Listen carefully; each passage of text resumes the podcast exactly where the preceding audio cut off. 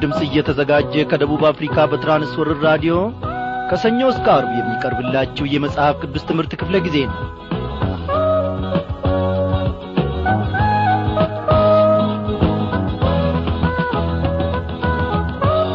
ሰላም ጤና ይስጥልኝ በጌታ የተወደዳችሁ ክቡራን አድማጮቼ እንደምን አመሻችሁ? ዘወትር በበረከቱ የሚጐበኘን ምሕረቱንም እያበዛልን የሚታደገን የዘላለም አምላክ እግዚአብሔር ጌታችን ስሙ ይክበር። ኖ ዛሬ ደግሞ አንድ ላይ ሆነን ከማዕዱ እንድንካፈል ፈቃዱ ሆኗል። ዛሬም እግዚአብሔር እንደ ልማዱ ታላቅን ነገር ደግሞ ከቃሉ ያስተምረናል። አው ማዱ ብዙ ነው ወገኖቼ። በእውነት በዚህ በእግዚአብሔር ቃል ያልዳነ ያልተፈወሰ ከጠማማም መንገዱም የማይመለስ ካለ ወዮልኝ ዕድሉ የከፋ ይሆናል። ምን ነው አበበ ገና ከመጀመር ይህንን ያክል የማስፈራሪያ ቃላት ትናገራለህ? አትበሉኝ። እውነቱን መናገር ወገኖቼ እጅግ ጠቃሚ ነው። ከዚህ ቀደም ከእግዚአብሔር ቃል እንደ ተመለከት ነው ብዙ ሰባኪያን ብዙ አጽናኞች የእግዚአብሔርን ሰዎች እነሆ ለማጽናናት ሲሉ የኀይልን ቃል መናገር አይፈልጉም። ሰዎችን ብቻ ወይም ደግሞ የወደቁትን በኀጢአታቸውም የተጨማለቁትን ለማጽናናት ይሞክራሉ። በሚያሸበርቁና በሚያማምሩ ቃላት ለማጽናናት ይሞክራሉ። ይህ እኔ ብዙ ጊዜ ጥሩ ነው አልልም። ምክንያቱም ኀጢአተኛውን ወይም በደለኛውን በድልሃል አትፍታል ተመለስ ማለት እጅግ አስፈላጊ ነው። አይደለም እንዴ? አዎ ስህተቱን አውቆ ሰው ካልታረመ በስተቀር ነገም ደግሞ የኀጢአት ሆያ ሲጫወትና በዚያም እንደሪያ ሲንከባለል እንመለከታለን። እግዚአብሔር ከዚህ ዐይነቱ ሕይወት ይጠብቀን። በዛሬው ምሽት ክፍለ ጊዜ ጥናታችን እንግዲህ ተከታታዩን የትንቢተ ሆሴን መጽሐፍ ጥናታችንን እንቀጥላለን ማለት ነው። እግዚአብሔር ለዘላለም ይክበር ይመስገን እርሱ እንግዲህ በዚህ በቃሉ ውስጥ እንደ ወትሮ ሁሉ ደግሞ ያስተምረናል ያጽናናናል ትልቅን ነገር ደግሞ ይሰጠናል። ፈቃዱን ለልጆቹ የሚያስታውቅ እንደ እግዚአብሔር ያለ ማን ነው? አዎ ጌታ ይክበር ይመስገን። እስቲ ዝማሬን ጋብዛችሁ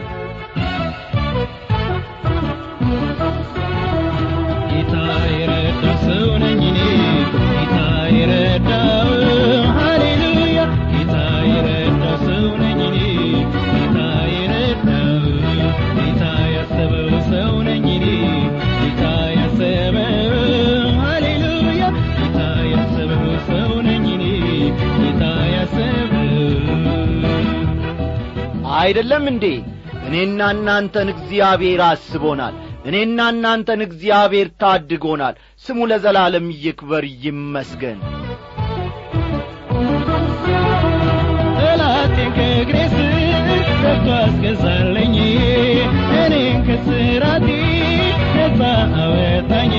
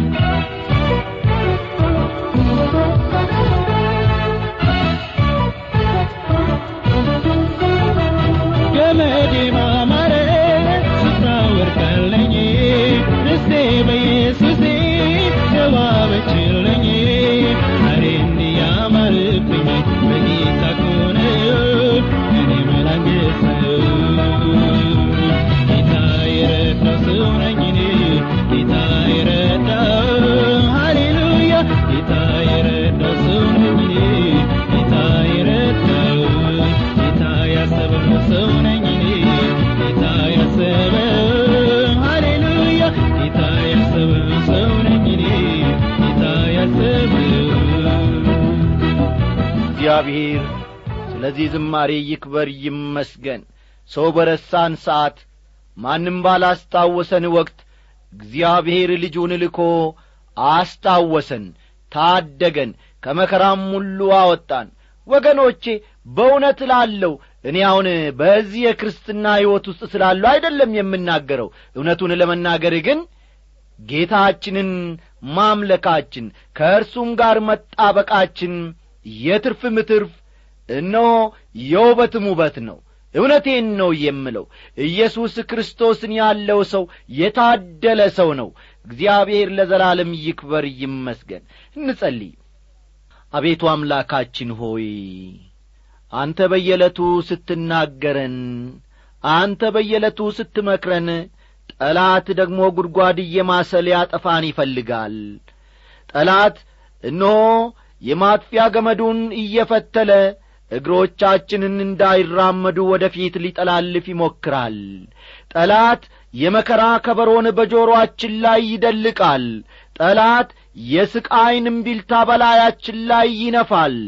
አንተ ግን ከዚህ ሁሉ ስለምትታደገን ቀኝህን ደግሞ ልከ እግዚአብሔር አምላካችን ሆይ በጉያህ ስር ስለምትሸሽገን በጠላታችንም ላይ እንድንጫማ ስለምታደርገን ብርታትና ኀይላችን ስለሆንክልን እጅግ አድርገን እናመሰግንሃለን ክቡር አባታችን ሆይ በዚህች ሰዓት ደግሞ ወደንና ፈቅደን ልናመልክ ከአንተም ለመማር ደግሞ ቀርበናልና እነሆ ልባችንን ሁለንተናችንን ለአንተ አሳልፈን እንሰጣለን በልባችን ገበታ በልባችን ጽላት የዘላለሙን ቃልህን እንድጽፍልንና እንድታትምልን በዚህ ጊዜ ሁለንተናችንን በፊት እንጥላለን። እግዚአብሔር አምላካችን ሆይ እኛ መልካም ነገር የለንም እኛ በጎ ነገር የለንም። አንተ በጎነ አንተ መልካምነ መልካሙንና የዘላለሙን ቃልህን ደግሞ እንድታስታውቀን እንለምንሃለን በዚህ ሰዓት በመካከላችን በሙላት ተገለጥ። በመድኃኒታችን በጌታችን በኢየሱስ ክርስቶስ ያው ስም። አሜን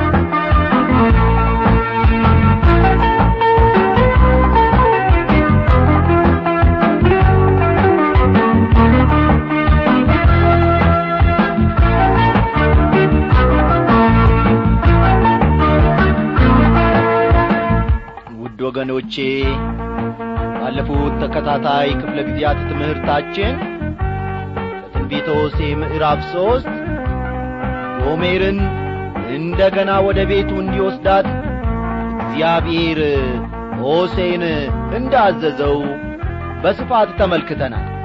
በዚያም ውስጥ አንዳንድ ነጥቦችን እግዚአብሔር አምላካችን ጠለቅ አድርጎ አስተምሮናል። አዎ ወገኖቼ እግዚአብሔር በመንፈሳዊ ዋልጌነት በመንፈሳዊ አመንዝራነት እኛ በምንመላለስበት ጊዜ ተመለሱ ተመለሱ እያለ ይመክረናል በቃል። ታዲያ እግዚአብሔር እየጠራን እግዚአብሔር እየመከረን ሳለ የገዛ ልባችንን የገዛ የሥጋ ፈቃዳችንን ስናከናውን ጠላት በዚያ አድቅቆ እንዳያስቀረን ጥንቁቅ መሆን ይገባናል መንፈስ ቅዱስ ደግሞ ለዚህ ሲል በየዕለቱ እነሆ ይመክረናል። እስቲ የዛሬውን ትምህርታችንን መለስ ብለን ለመመልከት ከትንቢተ ሆሴ ምዕራፍ ሦስት ቁጥር አራት እንጀምራለንና መጽሐፍ ቅዱሶቻችሁን ገለጥ ገለጥ አድርጋችሁ ሆሴ ምዕራፍ ሦስት ቁጥር አራትን አውጡ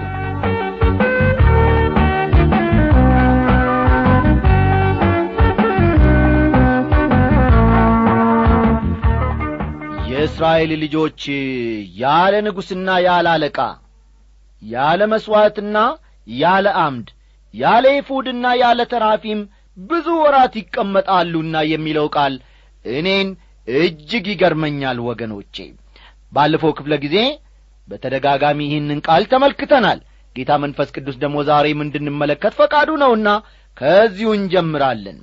ተመልከቱ የእስራኤል ልጆች ያለ ንጉሥ ብዙ ወራት ይቀመጣሉና ይላል እንጂ ቃሉ ቀን ወስኖ ከስድስት ወር በኋላ ከሰባት ዓመት በኋላ ከሀያና ከሀያ አምስት ወይም ከአርባና ከአርባ አምስት ዓመት በኋላ ንጉሥ ይኖራቸዋል ሲላቸው አንመለከትም።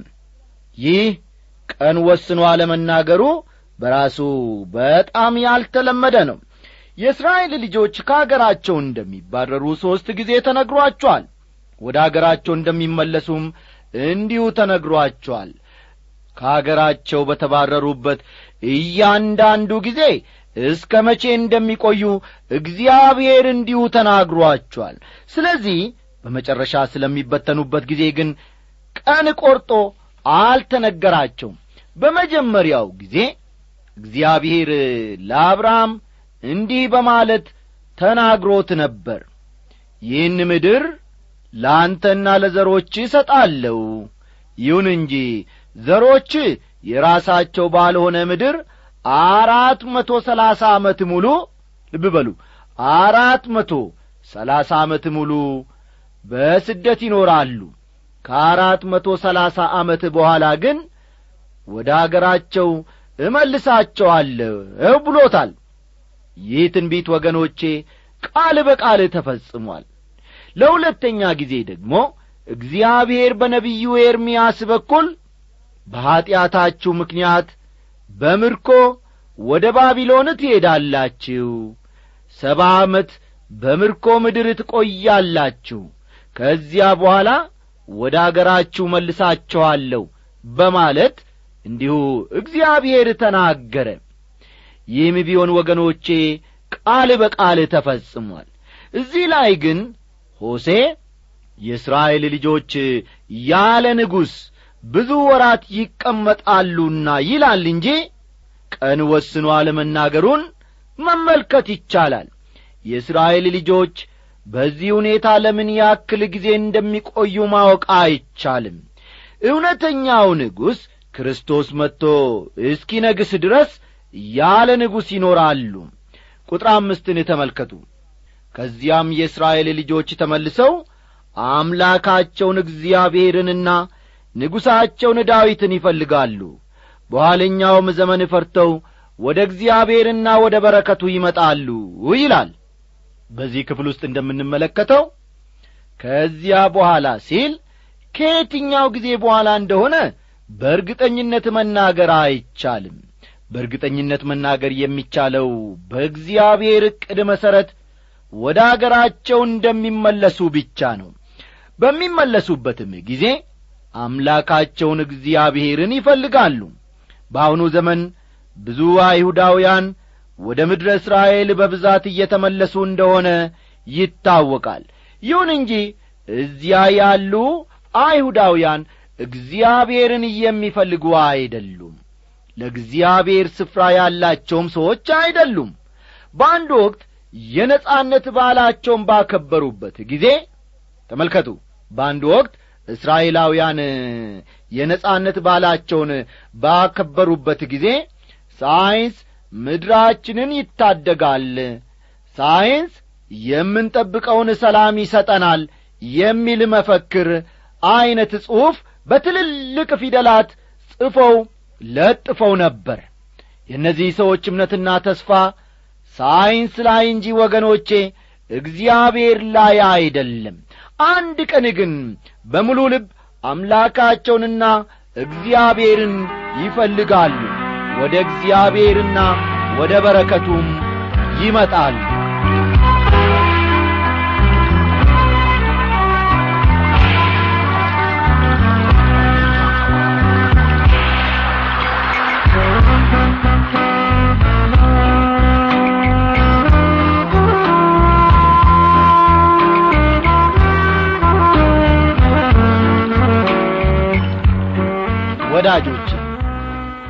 ቃል እግዚአብሔር መንፈስ ቅዱስ በደንብ በሕይወታችሁ ውስጥ አሰርጾ እንደሚያትም ባለሙሉ ተስፋ ነኝ። እግዚአብሔር ይህን ያደረገበትን ምክንያት ያውቃልና። ቀጠላ አድርገን ደግሞ በትላንትናው ምሽት ወደ መጨረሻ ላይ የተመለከትነውን የትንቢተ ሆሴዕ ምዕራፍ አራትን ትምህርት አብረን እንመለከታለን። እስካሁን ድረስ ስለ ነቢዩ ሆሴ ግላዊ ሕይወት ስንመለከት ነበረ። ካለፈው ምዕራፍ መጨረሻዎቹ ሁለት ቁጥሮች በኋላ ግን የነቢዩ ግል ሕይወት ታሪክ እየደበዘዘ መጥቷል። አሁን ከፍተኛ ትኩረት የእስራኤል ሕዝብ ለእግዚአብሔር ታማኝ ስላለ መሆኑ ነው። ተመልከቱ። በዚህ ክፍል ውስጥ ከፍተኛ ትኩረት የሚያሻውና የሚኖረው የእስራኤል ሕዝብ ለእግዚአብሔር ታማኝ ስላለመሆናቸው ነው። በአምላኩ ላይ ስለ ማመንዘሩም እንዲሁ እንመለከታለን ማለት ነው። እንግዲህ በአሁኑ ጊዜ ከነቢዩ ግላዊ ነገር ወጥተን ከምዕራፍ አራት እስከ ምዕራፍ አሥራ አራት ባሉት ክፍሎች የምንመለከተው ስለ ትንቢታዊ ጉዳዮች ይሆናል ማለት ነው። እስራኤል በእግዚአብሔር ፊት በደለኛ ስለ መሆኗ የሚናገረውን ክፍል ቀጠል በማድረግ አብረን እንመለከታለን። ከእንግዲህ ወዲህ ሆሴ እግዚአብሔር ለእስራኤል ልጆች ስለሚኖረው ስሜት ይገባዋል። ተመልከቱ ሆሴ እግዚአብሔር ለእስራኤል ልጆች ስለሚኖረው ስሜት በደንብ አድርጎ ይገባዋል። የራሱ ሕይወት ልምምድ ብዙ ነገሮችን አስተምሮታልና። በሚወደው ሰው መከዳት ማለት ምን ማለት እንደሆነም በራሱ ስለ ደረሰበት ይህ ምን እንደሆነ በትክክል ይገባዋል። እስካሁን ድረስ እግዚአብሔር በብዙ ቁጥር ነበር ሲናገር የቆየው። ኀጢአት አድርገዋል የሚለውን ብዙ ቁጥር ነበር እስካሁን ስንመለከት የነበረው ከዚህ ምዕራፍ እንደምንመለከተውም በአመፅ በርኩሰትና ቃሉን በማቃለል እግዚአብሔር የእስራኤልን ልጆች ይከሳል። እስራኤል እግዚአብሔርን እንዳሳዘነች ሁሉ እኛ በዚህ ዘመን ያለን አማኞችም ወይም ክርስቲያኖች በብዙ መልኩ እያሳዘንነው ነው። ምናልባትም አንዳንዶች ሰዎች እንደ እስራኤላውያን ጣዖትን አላመለክንም። ስለሆነም የእኛና የእስራኤል ኀጢአት ተመሳሳይ ሊሆን አይችልም። ትሉኝ ይሆናል። ግን አንድ ማወቅ ያለባችሁ ነገር ወገኖቼ ከእግዚአብሔር ይልቅ በሕይወታችን ቅድሚያ የምንሰጠው ነገር ሁሉ ተመልከቱ በሕይወታችን ቅድሚያ የምንሰጠው ነገር ሁሉ ከእግዚአብሔር ይልቅ ማለት ነው። ጣዖት አምልኮ መሆኑን መዘንጋት የለብንም። ገና ምዕራፉ ሲጀምር እርሱን ጨርሶ እንደማያውቁት እግዚአብሔር በነቢዩ አማካይነት ሲናገር እንመለከታለን። ሆሴ ምዕራፍ አራት ቁጥር አንድን ተመልከቱ። እናንተ የእስራኤል ልጆች ሆይ እውነትና ምሕረት እግዚአብሔርንም ማወቅ በምድር ስለሌለ እግዚአብሔር በምድሩ ላይ ከሚኖሩ ጋር ክርክር አለውና የእግዚአብሔርን ቃል ስሙ ይላል። ከዚህ ክፍል እንደምንረዳው ከምድሪቱ ሦስት ነገሮች መታጣቱን ወይም መጉደሉን ነው የሚናገረው። ምሕረት አልነበረም በአንደኛ ደረጃ። ተመልከቱ። በምድሪቱ ላይ ምሕረት አልነበረም። በሁለተኛ ደረጃ ደግሞ እውነት አልነበረም። እውነት አልነበረም። በሦስተኛ ደረጃ በምድሪቱ ላይ እግዚአብሔርን ማወቅ አልነበረም። ፈጠን ፈጠን እያላችሁ ጻፉ። እግዚአብሔርን ማወቅ አልነበረም። ምንም እንኳ ምሕረት እንዲያደርጉ እግዚአብሔር ደግሞ ደጋግሞ ቢነግራቸውም እነርሱ ግን ምሕረት አድራጊዎች ሆነው አልተገኙም። ለምሳሌ ያክል ከዘሌዋውያን ምዕራፍ አሥራ ዘጠኝ ቁጥር አስር እንደምንመለከተው ከኦሪት ዘሌዋውያን ምዕራፍ አሥራ ዘጠኝ ቁጥር አስር እንደምንመለከተው የወይንህንም ቃርሚያ አትቃርም የወደቀውንም የወይንህን ፍሬ አትሰብስብ ለድዎችና ለእንግዶች ተው። እኔ እግዚአብሔር አምላካችሁ ነኝ በማለት አዟቸው ነበር። ሕዝቡ ግን ይህን ዘንግተዋል አምላካቸውንም ትተዋል። ብዙ ሃይማኖተኞች በዚያን ሰዓት ነበሩ። ሆኖም እግዚአብሔርን ማወቅ በምድሪቱ ላይ ፈጽሞ አልነበረም። ቁጥር ሁለት እርግማንና ሐሰት ግዳይና ስርቆት ምንዝርናም ወጥተዋል ደምም ወደ ደም ደርሷል ይላል ከእነዚህ ኀጢአቶቻቸው የተነሣ አስሩን ትእዛዛት እየተላለፉ ነበር። ኦሪት ዘጻት ምዕራፍ ሀያ ኦሪት ዘጻት ምዕራፍ ሀያ በሐሰት አትመስክር አትግደል አትስረቅ አታመንዝር ይላል። እነዚህ ነገሮች ግን በሕዝቡ መካከል በስፋት እየታዩ ነበር። እዚህ ላይ በጥንቃቄ አንድ ነገርን መናገር እፈልጋለሁ።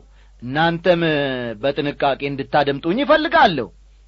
የሙሴ ሕጎች ክፍል የሆኑትን አስርቱን ትእዛዛት እግዚአብሔር የሰጠው ለእስራኤላውያን ነበር።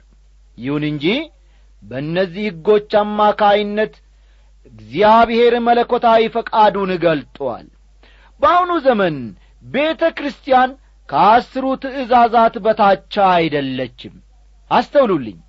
በአሁኑ ዘመን ቤተ ክርስቲያን ከአስሩ ትእዛዛት በታች አይደለችም። የክርስትና ሕይወት መመሪያ ተደርገውም እነዚህ መወሰድ የለባቸውም። ተመልከቱ። የክርስትና ሕይወት መመሪያ ተደርገውም ትእዛዛቱ መወሰድ የለባቸውም። እንዲህ ሲባል ግን ክርስቲያኖች እነዚህ ሕግጋትን ለመተላለፍ ነጻ ናቸው ማለቴማ አይደለም። እግዚአብሔር ላቅ ያለና የበለጠ የሕይወት መመሪያን ሰጥቶናል። በዚህ መመሪያ መሠረት መኖር እንድንችል መንፈስ ቅዱስን ሰጥቶናል ማለታችን እንጂ አስሩን ትእዛዛት መዳፈራችንም አይደለም። በአስሩ ትእዛዛት አማካይነት እግዚአብሔር መለኮታዊ ፈቃዱን መግለጡ እውነት ነው የማንኛውም አገር ሕግ ወገኖቼ ከዚህ መሪ አኳያ መቀረጽ ያስፈለገበትም ምክንያት ይኸው ነው። እስራኤል ለሌላው የዓለም ሕዝብ እንደ ሞዴል ወይም እንደ ምሳሌ እንድትሆን ነበር የእግዚአብሔር ዓላማና ዕቅድ ዛሬ በአገራችን ያለው ሕግ በአመዛኙ ከእነዚህ አስርቱ ትእዛዛት የተውጣጣ ወይም በእነዚህ አስርቱ ትእዛዛት ላይ የተመሠረተ መሆኑን መመልከት ይቻላል። እንደ እስራኤላውያኑ ሁሉ ዛሬም ቢሆን በአገራችን እግዚአብሔርን ማወቅ የለም። የአብያተ ክርስቲያናት ቁጥር ጨምሯል። ከየአቅጣጫው ሕዝቡ ወደ ቤተ ክርስቲያን ይጐርፋል። ከምንጊዜም በላይ በሕዝቡ ላይ ሃይማኖተኝነት ይታያል ይንጸባረቃልም ያም ሆኖ ግን እግዚአብሔርን ማወቅ የለም። ቁጥር ሦስትን ተመልከቱ። ስለዚህ ምድሪቱ ታለቅሳለች በእርሷም የሚቀመጡ ሁሉ ከምድር አራዊትና ከሰማይ ወፎች ጋር ይደክማሉ የባሕሩም ማሶች ያልቃሉ ይላል። ስለዚህ ምድሪቱ ታለቅሳለች ይላል በዚህ ክፍል ውስጥ። የሰው ልጅ የሚኖርባትን ምድር እየበከለ ነው ልጆች በነበርንበት ጊዜ እንዋኝባቸው የነበሩ ወንዞች በአሁኑ ጊዜ ከመመረዛቸው የተነሣ በውስጣቸው አሳን የመሳሰሉ ሕይወት ያላቸው ፍጥረት ሊኖሩ አልቻሉም። ምድር ተበክላለች ስለዚህም ምድር ታለቅሳለች። የእግዚአብሔር ፍርድ ፍጥረታትም ላይ ተጽዕኖ ይኖረዋል። ሌላው ቀርቶ ከሰው ልጅ ኀጢአት የተነሣ አራዊትና የሰማይ ወፎች እንኳ የመከራው ተካፋይ ሆነዋል። ቁጥር አራት ነገር ግን ሕዝብህ ከካህን ጋር እንደሚከራከሩ ናቸውና ማንም አይከራከር ማንም አይዝለፍ ይላል። በዚያ ዘመን ካህናት ኃላፊነታቸውን እየተወጡ አልነበረም። ሕዝብን ማስጠንቀቅ ሲገባቸው ዝምታን መርጠዋል። ስለዚህም በቁጥር አምስት ላይ እንዲህ ይላል በቀንም ትሰናከላለህ ነቢዩም ካንተ ጋር በሌሊት ይሰናከላል። እናትህንም አጠፋታለሁ ይላል። እናትህን አጠፋታለሁ ሲል አገርህን እደመስሳታለሁ ማለቱ ነው። እናትህን አጠፋታለሁ ሲል በዚህ ክፍል ውስጥ አገርህን እደመስሳታለሁ ማለቱ ነው። በአሁኑ ዘመን ሁሉም ነገር ሰላም ነው ሁሉም ነገር መልካም ነው በማለት ሕዝቡን የሚያታልሉ ነቢያት እንዳሉ ሁሉ በዚያ ዘመንም በአጉል ተስፋ ሕዝብን የሚሸነግሉ ነቢያት ሞልተው ነበር። ከቁጥር ስድስት ደግሞ ከትንቢተ ሆሴ በጣም የተለመደውን ጥቅስ እንመለከታለን። የዛሬው የመጨረሻ ክፍላችን እናደርጋለን። ቁጥር ስድስትን ተመልከቱ ሕዝቤ ዕውቀት ከማጣቱ የተነሣ ጠፍቶአል አንተም ዕውቀትን እጠልተሃልና እኔ ካህን እንዳትሆነኝ እጠላሃለሁ የአምላክህንም ሕግ ረስተሃልና እኔ ደግሞ ልጆችን እረሳለሁ ይላል። ሕዝቤ ዕውቀት ከማጣቱ የተነሣ ጠፍቶአል ይላል። ለኀጢአትና ለበደሉ ዋና ምክንያት የሆነው የእግዚአብሔርን ቃል አለማወቁ ነው። አስተዋላችሁ አይደል? ለዚህ ሕዝብ ለኀጢአቱና ለበደሉ ዋና ምክንያት የሆነው የእግዚአብሔርን ቃል አለማወቁ ነው። ወገኖቼ በሕይወታችሁ ለእግዚአብሔር ቃል ተገቢውን ስፍራ የማትሰጡ ከሆነ በክርስትናችሁ መሰናክልና ውድቀት እንደሚገጥማችሁ ስናገር በእርግጠኝነትና በልበ ደፋርነት ነው። የተሳካ የክርስትና ሕይወት መኖር የሚቻለው የተለያዩ ሰው ሠራሽ ዘዴዎችን በመማር ወይም በመለማመድማ አይደለም። የተለያዩ ኮንፈረንሶችንና ስብሰባዎችን ማለቴ ነው ሴሚናሮችን በመካፈልማ አይደለም። አንድ ሰው አሸናፊ የክርስትና ሕይወት የሚኖረው ልብ በሉልኝ አንድ ሰው አሸናፊ የክርስትና ሕይወትን መኖር የሚችለው ለእግዚአብሔር ቃል በሚገባ በሚሰጠው ስፍራ መጠን ነው። ይህን በዚህ ምሽት እንድትጨብጡልኝ ይፈልጋለሁ አንድ ሰው አሸናፊ የክርስትና ሕይወትን መኖር የሚችለው ለእግዚአብሔር ቃል በሕይወቱ ውስጥ ተገቢውን ስፍራ ሲሰጥና በዚያም መጠን ሲኖር ነው። የእግዚአብሔር ቃልን ዕውቀት ከማጣቱ የተነሣ ልብ በሉ የእግዚአብሔርን ቃል ዕውቀት ከማጣቱ የተነሣ ክርስቲያን ይጠፋል። አንተም ዕውቀትን ጠልተሃልና እኔ ካህን እንዳትሆነኝ ጠላሃለሁ ይላል የእግዚአብሔር ቃል። የእስራኤል ሕዝብ የእርሱ ካህናት እንዲሆኑ የእግዚአብሔር ዓላማ ነበር እነርሱ ግን እግዚአብሔር ባዘጋጀላቸው ስፍራ አልተገኙም። የአምላክን ሕግ ረስተሃልና እኔ ደግሞ ልጆችን እረሳለሁ ይላል መጨረሻው ላይ። ለረጅም ጊዜ በእግዚአብሔር ላይ በማመፅ ኖረዋል እነዚህ ሰዎች። ልጆቻቸው ከወላጆቻቸው የተማሩትም ይህንኑ አመፀኝነት ስለ ነበር ልጆችም እንዲሁ የወላጆቻቸው ቅጣት ተካፋይ ሆነዋል ልጆቻችንን በዛሬው ጊዜ ወገኖቼ በምን ዐይነት መልክ እያሳደግናቸው ነው? እንዴትስ ዐይነት ምሳሌ እየሆን በፊታቸው እየተመላለስን ነው? እግዚአብሔር ለእርሱ የምንገዛ ለቃሉም ደግሞ የምንኖርና ቃሉን የምናገለግል ሰዎች አድርጎ በመንፈስ ቅዱሱ ይቅረጸን። ነገር ግን መንገዴን በፊቱ አጸናለሁ ቢገለኝም ስንኳን እርሱን ጠብቃለሁ ብለህ ያልከውን ቃል ለምን ረሳ? ከጌታ ልትለይ ዛሬ ተነሳ። ብለህ ያልከውን ቃል ለምን ረሳ? ከቤቱ ልትወጣ ዛሬ ተነሳ ተመለስ ተመለስ ወንድሜ ሆይ። እንደ እግዚአብሔር ያለ ወገኖቼ አታገኝም። ትምህርታችን እዚህ ላይ አበቃ። መንፈስ ቅዱስ ደግሞ ቁርበታችን ሌሊቱን ሁሉ ባረፈበት ስፍራ ውስጥ ሥራውን ይሠራል ሁለንተናችንን ለእርሱ እናስረክበው። ደና አደሩ። እግዚአብሔር ዛሬም እግዚአብሔር ነው ጊዜና ሁኔታ ፈጽሞ